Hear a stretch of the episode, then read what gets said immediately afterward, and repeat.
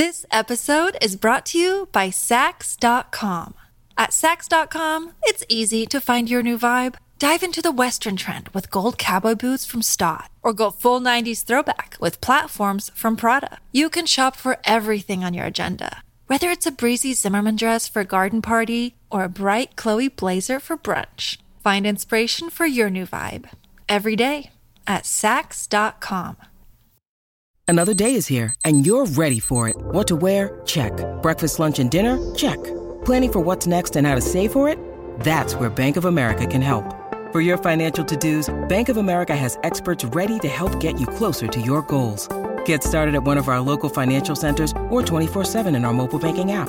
Find a location near you at bankofamerica.com slash talk to us. What would you like the power to do?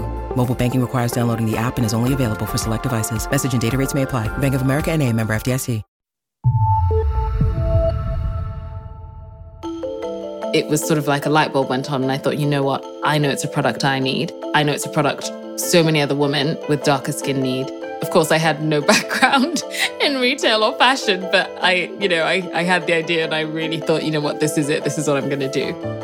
Hello, this is Owen Bennett Jones. Welcome to Make or Break, where I speak to remarkable people who reached a moment where they just had to make up their mind. With guests spanning from across the business world, we'll unpack those critical moments and explore how these CEOs and entrepreneurs managed uncertainty. Today I'm speaking with Ade Hassan, the founder of Nubian Skin. In the fashion world, nude bras and skin tone hosiery are seen as a foundational element of a woman's wardrobe, at least in theory. But for many women of colour, the inability to find products that match their complexion has been quite a challenge. Major brands haven't been offering a wide range of colours, and the default nude was almost always beige. Frustrated by the lack of variety to go with her ever expanding wardrobe, she thought it was time for a different kind of nude. At one point, I remember having pots of tea and coffee and literally dip dyeing the tights until finally I was like, oh my goodness, we've got it, we've got it. And then sending those tea stained tights to the hosiery mill and saying, this is the color you need to replicate. Ade Hassan's decision took her out of a successful career in finance and into the world of lingerie. And her goal was simple enough to redefine the concept of nude. Ade Hassan, welcome. Thanks for having me. And we're going to start with your first big decision, which is to give up a great job in finance, you know, all going swimmingly, and then risk it all for a for a business that you didn't know would work. So let's hear about the job first of all. What what was your job? I was working as a project manager in a private equity placement agent. So essentially, I was working in finance, helping private equity funds to raise money. And you liked it? I, you know, I did like it. I liked it a lot. When I came up with Nubian Skin, I had been working in management consulting, which was something I was not enjoying. And I knew I was going to need seed capital. And so I decided to go back into finance so that I could be making more money, so that I could save more money, um, so I could start Nubian Skin. So I, I switched careers to go back into finance, which I did enjoy. But yes, Nubian Skin was always in the back of my mind and was kind of the thing that was driving me oh, this sounds much more strategic than I realized. so you're in management consultancy and you're sort of not greatly enjoying it. And then you think, I'll do this business, but I need to make some cash and get into a profitable job before I can do my business. Exactly. Because my background was in finance to begin with. And so I knew that I could make more money doing it. And so it just kind of made sense to go back into finance for a while. So you're, you're doing management consultancy and you think, you know what? I shouldn't be advising other companies. I should be another company. Yes, I'd always wanted to start my own business. That had always been a, a, dream of mine ever since I was young. In the midst of really not enjoying what I was doing, you know, I started really thinking hard about, well, what is it that I do want to do? And after essentially a lifelong frustration of never being able to find skin tone undergarments that were in my nude, it was sort of like a light bulb went on. And I thought, you know what? I'm going to create that company. Nobody else is doing it. I know it's a product I need. I know it's a product so many other women with darker skin need. So I'm going to do this. Of course, I had no background in retail or fashion, but I, you know, I, I had the idea and I really thought, you know what, this is it. This is what I'm going to do. Just explain a, a bit more of that to us. So you were how old when you had this light bulb moment? Goodness. Oh, this uh, now now I've got it. Now I've actually got to calculate. Actually, you know what? It was almost exactly 10 years ago. So I was Oh, really?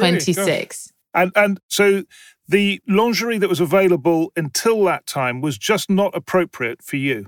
Yeah, so nude is a very, very popular color in lingerie. So if you go into any department store and you go into their lingerie floor, you will see a wash of nude in quotations, which is beige. So it would work very well for your skin, but it would not work very well for mine because nude isn't a one color fits all. Everybody has different um, shades. And so for women like me who have darker skin, so black women, Asian women, mixed race women, even some white women, the sort of traditional nude doesn't work. This was in the UK. Was that true internationally? That was true internationally. So I did university in the US, and so I'd spent a lot of time in the US.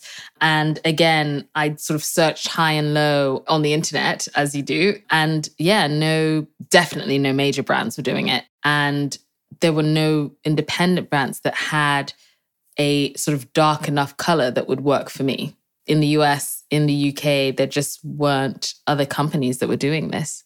So this takes me back to you being in the management consultancy business when you thought you'd change. Because I mean that is quite a daunting thing to do. I mean you've got an idea, fine, but to turn that into reality is is not easy, is it? I mean th- th- there must have been a massive number of obstacles in your way.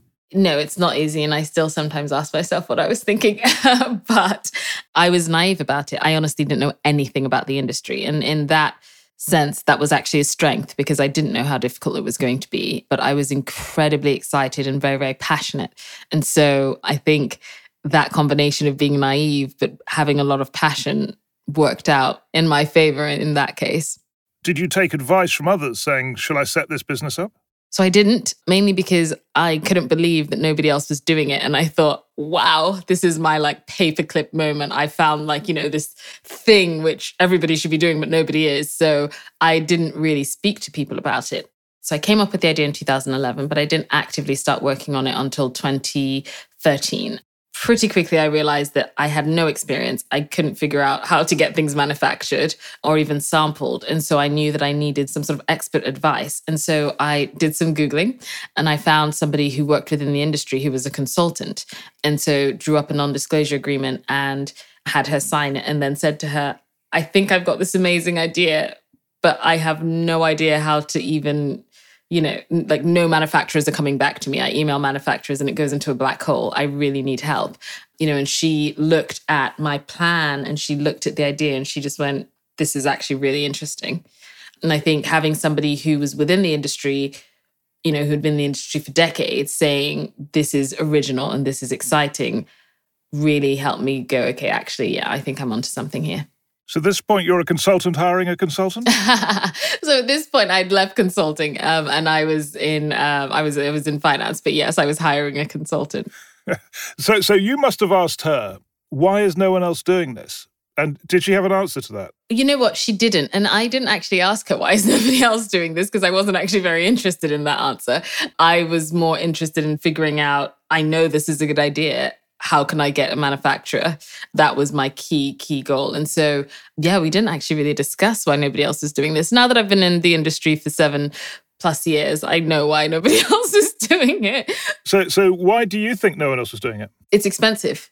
So you've got, you know, big, big brands who day in, day out sell black, white, and nude, and it's selling super, super well, and nude sells amazingly. And more likely than not, the people that own those big brands or manage those really big companies, that nude works for them. And so if it's not broke, why would you fix it? If they don't have anybody in their circle or in the decision making room saying, actually, there might be some other nudes we should think about, then they don't even, you know, it doesn't even cross their mind as a problem one of the other things which I discovered as I, you know, wanted to start this was the fact that I was going to have to create these colors. So if you go to fabric mills, you know, for lingerie fabric, they've got all colors in the world and in stock maybe they'll have like black, they'll have white, they'll have beige. What they don't have are browns that work as skin tones. So every now and then they may do a, a, a fashion color brown, but they don't have the sort of browns that are like skin. So that meant that when I was going into production, I had to actually create those skin tones because there just weren't, you know, fabric Pantones that I thought fit black skin or brown skin or the, basically the, the the spectrum of skin tones that I was trying to cover. Where are the places that make this fabric? All over the world. So, I mean, pretty much every mm. country has a fabric mill. They have black, white, and nude, and nude is beige. So, when I started trying to figure things out, I couldn't just say, Oh, can you send me your brown nudes? Because they didn't have any. And so, I actually had to create colors that worked as a nude because I was doing four different colors and I had to create those four different colors. I had to develop them. But that's so baffling. Why would a country with a you know a non-white population be producing lingerie for whites? Because that's the industry standard. Right. And so that and again that was the gap. Now, you said before that one of the reasons other brands weren't doing this is because it's quite expensive. So you're a finance person. Did you go through all the numbers to see is this viable or did you just think I'm going to do it. I'm just going to go for it. A little bit of both. Obviously, you can't just go for it without thinking, um, okay, I'm going to need like some form of startup capital. You know, once I started speaking to manufacturers and sort of understood, you know, the initial capital outlay, I'd already been saving up anyway. I kind of knew what I needed to have before, you know, I sort of said, okay, now it's time to set sail. I didn't sort of just throw caution to the wind. I, I spent a few years saving up, um, and then my parents and my siblings also invested.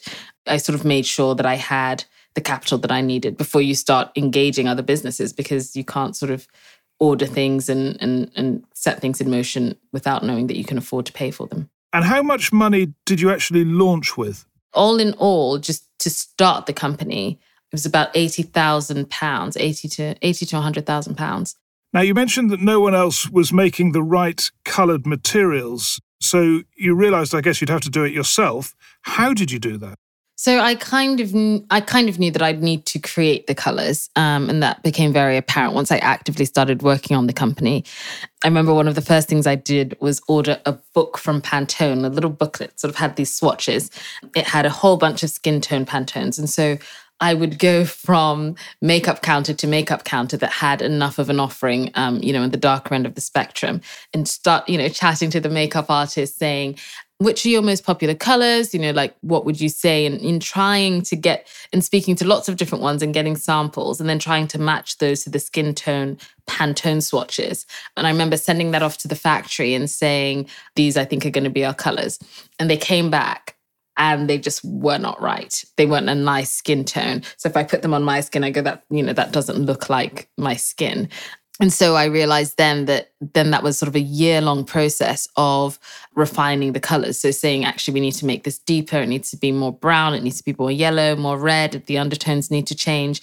And then just going back and forth and back and forth until I was happy with the colors for the lingerie, but lingerie fabric is very different from hosiery fabric. And so once we got the lingerie colors done, I remember sending those off to the hosiery mill and saying, please replicate these colors. And those came back and they just didn't look right. And so at one point, I remember having pots of tea and coffee, like different types of teas on my cooker and, and literally dip dyeing the tights until I finally, you know, had two colors in particular was so difficult um, until I and I kept drying them and then trying them on myself and, and trying them on my a couple of friends until finally I was like, oh my goodness, we've got it, we've got it, and then sending those tea stained tights to the hosiery mill and saying this is the color you need to replicate. Um, so yeah, it was it was a process. Um, I don't think I, I know, I don't think I ever thought that I would be um, dyeing tights on my stove. Well, uh, that and that it took so long. I mean, that must have thrown you out in your thinking again. Didn't that lead you to think I shouldn't be doing this if it's going to take me a year to find a color? You know, I remember because I was so used to finance where everything has to be done yesterday and clients expect you to turn around things in 24 hours. I remember when I initially said, okay, I'm pressing go on starting this business, I thought in three months I would launch. Again, this is where being naive comes in. I had no idea. I mean, in the end, it took me from when I actively registered the company to when we launched, it took a year and a half, which now in retrospect, that is a really good amount of time I honestly thought that it was going to be sort of like, of course, if I want this done, I'll get it done really quickly. But no, it, it takes time. And no second thoughts. Uh, no, you know, I was kind of like a dog with a bone. I just, I couldn't, I couldn't get it out of my head. I would wake up in the middle of the night and be like, oh my goodness, I have this perfect thought for a campaign, or I've got this perfect, you know, idea for what I'm going to name this color. So I was, I was obsessed. And how did you feel when the colours did arrive? I actually I have a picture which every now and then pops up in my phone. I remember it arrived to the office. And I think at that point, my friends in the office knew what I was doing. I opened up the box and it had the first photo shoot samples. And so this was the first time that I was seeing the finished product. And I, I remember opening the box and then bursting into tears because I just, yeah, I couldn't believe that something that had been living so long in my head and that I'd been working on, at that point it had been, you know, probably a year and three months, was actually in front of me in the flesh. Um, and it was going to be real. If you're enjoying listening to our podcast and feel inspired by some of the leaders you're hearing make tough decisions in make or break situations, you may want to equip yourself with the skills and capabilities to make your own difficult decisions. If so, the Open University's micro credential, Management of Uncertainty, Leadership, Decisions and Actions is designed for you.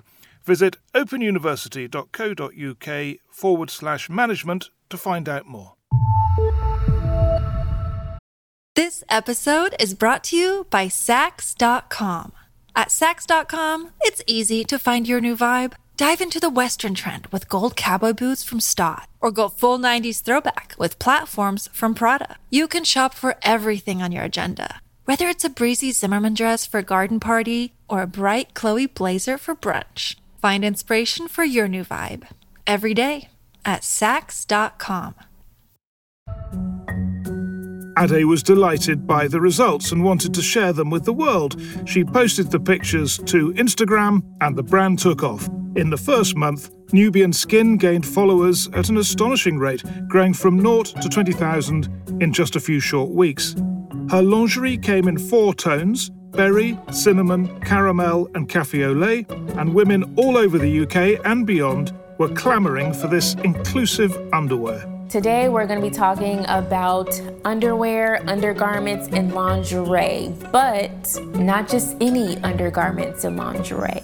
We are going to be talking about underwear and lingerie for us melanated girls out there. Nubian Skin started out as an e commerce business, but when an avalanche of customers came its way, department stores started to take notice and within a couple of years, Ade Hassan's products were popping up in House of Fraser in the UK and Nordstrom in the US. And soon, Ade Hassan received a message from the Queen of Pop. Beyonce's stylist wanted Nubian Skin to go on tour. I mean, that was still to this day, I kind of think, how did that happen? But yeah, about two two years after we launched, you know, I got an email from one of her stylists, and obviously the Formation album and the Formation tour was such a huge cultural event. Yeah, they they said we would love to for Nubian Skin to provide the lingerie for the tour, and I thought it was a scam. I just thought this was somebody that was trying to get, you know, I don't know, I I don't know what I thought, but I just thought this can't be real. And then after a couple of days, I remember sending an email to some friends who worked in that industry saying, Have you ever heard of this guy? And they were like, Please respond to him. He's legit. Like, what are you doing? And so, yeah, I just remember when the, the pictures from the tour started coming in and I could sort of spot the lingerie. And I remember sending him an email saying, Is this what I think it is? And he just responded like 100%. That was phenomenal. And how much difference did that make to your sales, actually? You know, I get asked that question a lot. And the reality is not very much, mainly because it's amazing for us to be able to say Beyonce wore our lingerie. But it wasn't like Beyonce wore our lingerie and then put it all over her social media saying, I'm wearing Nubian skin. If she had done that, I think, you know, I might be retired by now. you know, I think that then you, you know, everything would have just gone crazy. But she didn't because I think people pay Beyonce a lot of money, money that I have not made yet to be able to endorse their products. So it was amazing for Kudos. It was amazing for me as the owner of a brand. But as far as direct sales from that event, it, you know, it wasn't sort of an endorsement opportunity. How did Beyonce doing that compare with getting an MBE, which I should say is, is, is a you know, very significant honour in the British sort of system? To this day, I honestly do not know how that happened. And so whenever I'm asked about it, I always say, if the person who nominated me is listening, thank you so much. Getting an MBE was completely unexpected. And I actually thought because I didn't actually receive the letter. My sister, um, it went to my parents' place, and my sister was there, and she said, "Oh, there's something from like Her Majesty, whatever." And I thought she said Her Majesty Revenue and Customs because I hadn't done my tax return that year. And, I, and they'd been sending me letters being like, you need to do your tax return, it's overdue. And so I said, oh, can you just open it and let me know the fine, please? And then she just sends me a series of texts saying, OMG, OMG, OMG. And I was like, oh my goodness, it can't be that much of a fine. like I don't, I don't think I owe that much. Um, and then she sent me a um, she sent me a, a, photo of the letter and it said, You've been nominated to receive an MBE for services to fashion. And that that statement, services to fashion, I just remember bursting into tears because I it had been a rough year. Like I was still, you know, the business itself was sort of in transition. That was like when we were moving into producing everything in Europe, and it had just been, yeah, it just felt very difficult. And so that was, you know, when I think at the beginning of this you asked about, you know, affirmation or wanting validation. I, I don't think you can get more validation than that in the UK. No, no, it's a, it's a significant honour, it, and, and but it is worth saying that the letters MBE stand for Member of the Order of the British Empire. Does that bother you? You know? I this is you're the second person who's asked me that question. It's a very interesting thing. I mean, the British Empire, it was a fact, right? It, it happened in history, and if I'm 100% honest, that didn't even cross my mind at the time. I think now there's been a lot more conversation about it, you know, and we all know that there were lots of horrible things that happened in the name of the British Empire. So, does it bother me? Personally, I would say no. And I suppose I could say my, my thoughts are still evolving on this. You know, maybe I'll feel differently in a year. But turning something positive from something which could be seen as very, very negative to me is a good thing. That's not to make light of the incredible atrocities that happened. But for me, as an individual, being given an honor for essentially bringing diversity into the fashion space, that brings a positivity to it.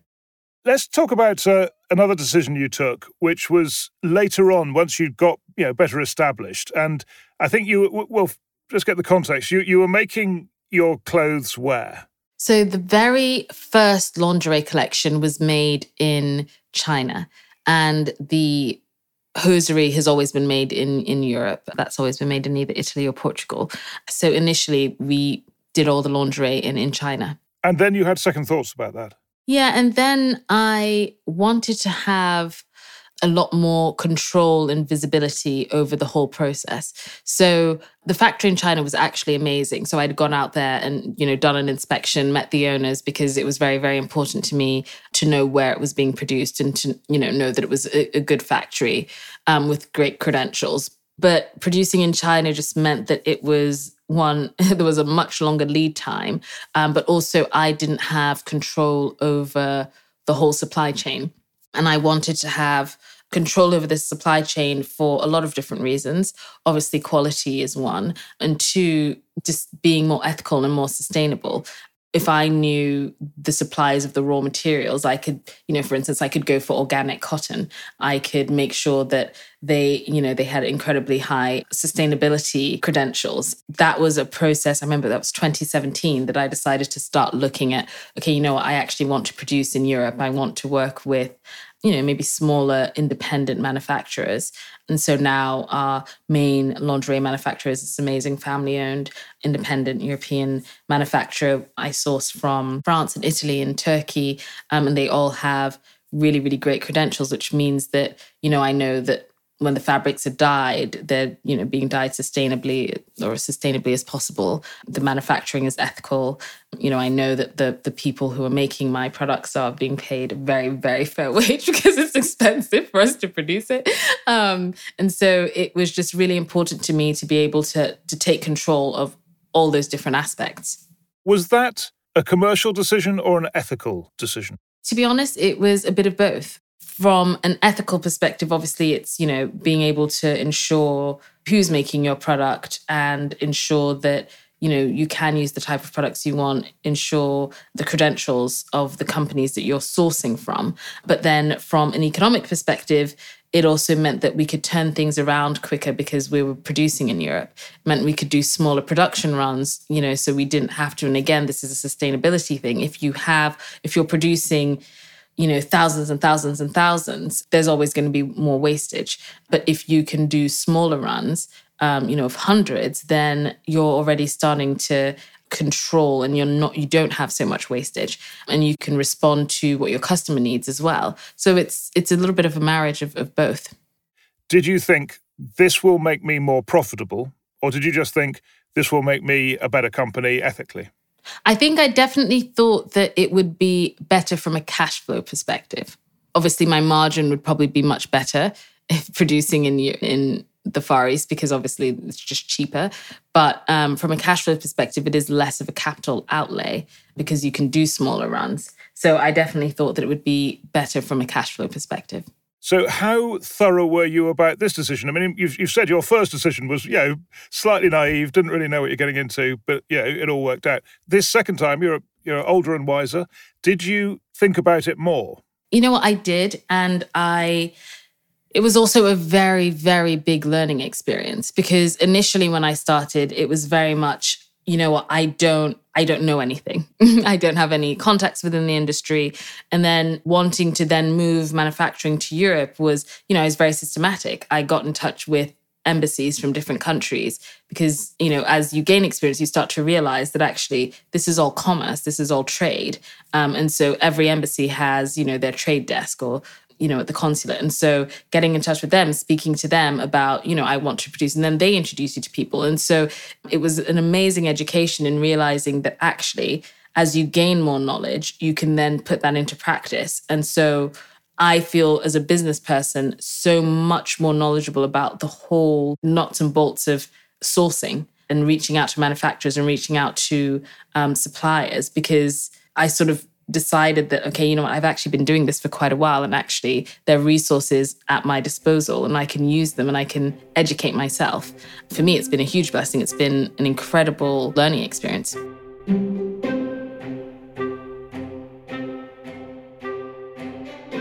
If you were talking to someone who is thinking about whether you know to pull the trigger on their business idea to go for it what would you say to them? I would say probably the most important thing is understand the boring things. So, you know, when you think about business, it's very, very easy. And, and I am, you know, hands up, very, very guilty of getting incredibly excited about the sexy parts, getting excited about the creative and the marketing. But actually, what makes a business is the really boring, mundane stuff, the financial fundamentals, the operations and logistics, just the really the things that make a business tick logistics and money. And so I would say it's very, very important. It's important to have passion, but passion will go nowhere unless you've got the fundamentals in place. And so it's very, very important to make sure that in the midst of all the excitement and the creativity, to make sure that you're taking care of the fundamentals. Logistics and money is quite a good way of uh, summarizing it. So, can you hire people to do that for you, or do you need to do that yourself? I think it depends on where you are. Nubian Skin is bootstrapped. And so at the beginning, I was doing pretty much everything. And so I, will honestly say that it, it, it's been a learning that those things need to be taken care of. And so some people will be in the in a very fortunate position that they can start off with a bigger team and then they can hire people that can do it for them. And sometimes you'll have to do it yourself. And so I do think as a business owner, it's really important to at least have an understanding of what's going on. You know, even if you're not an expert in that specific area. But now I have, you know, somebody who really does take charge of, you know, our operations. And that is the most amazing thing because up until the beginning of this year, I was doing it and it was a lot. what about other lessons you can pass on? So I know previously we spoke about, you know, our decision to to move manufacturing and, you know, in business, one of the key things is relationship building. Um, and I know that personally with Nubian Skin have found that really working on developing relationships with suppliers and manufacturers has been incredibly important for us. You know, one of our main manufacturers is, you know, also a small independent company and we've grown together. They sort of took a risk on us and we took a risk on them, um, knowing that, you know, we we're both small, but being able to work with people who who sort of understand where you're going and also believe in your journey has been really really important for us because it's meant that we've grown together and we've developed that relationship over the years.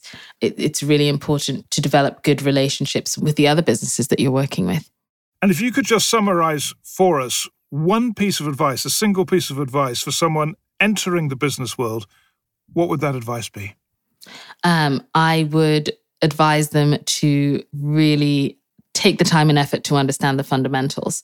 I think it's really, really important to know the boring things, which people generally don't you know like to spend that much time on it's much easier to to focus on you know like a photo shoot or design but understanding your finances understanding your logistics is key to business success Ade Hassan, thanks very much for telling us about a couple of uh, very good decisions.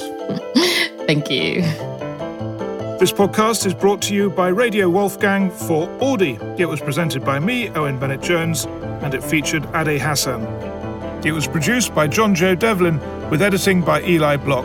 The executive producer was Ellie DiMartino, with support from the Open University.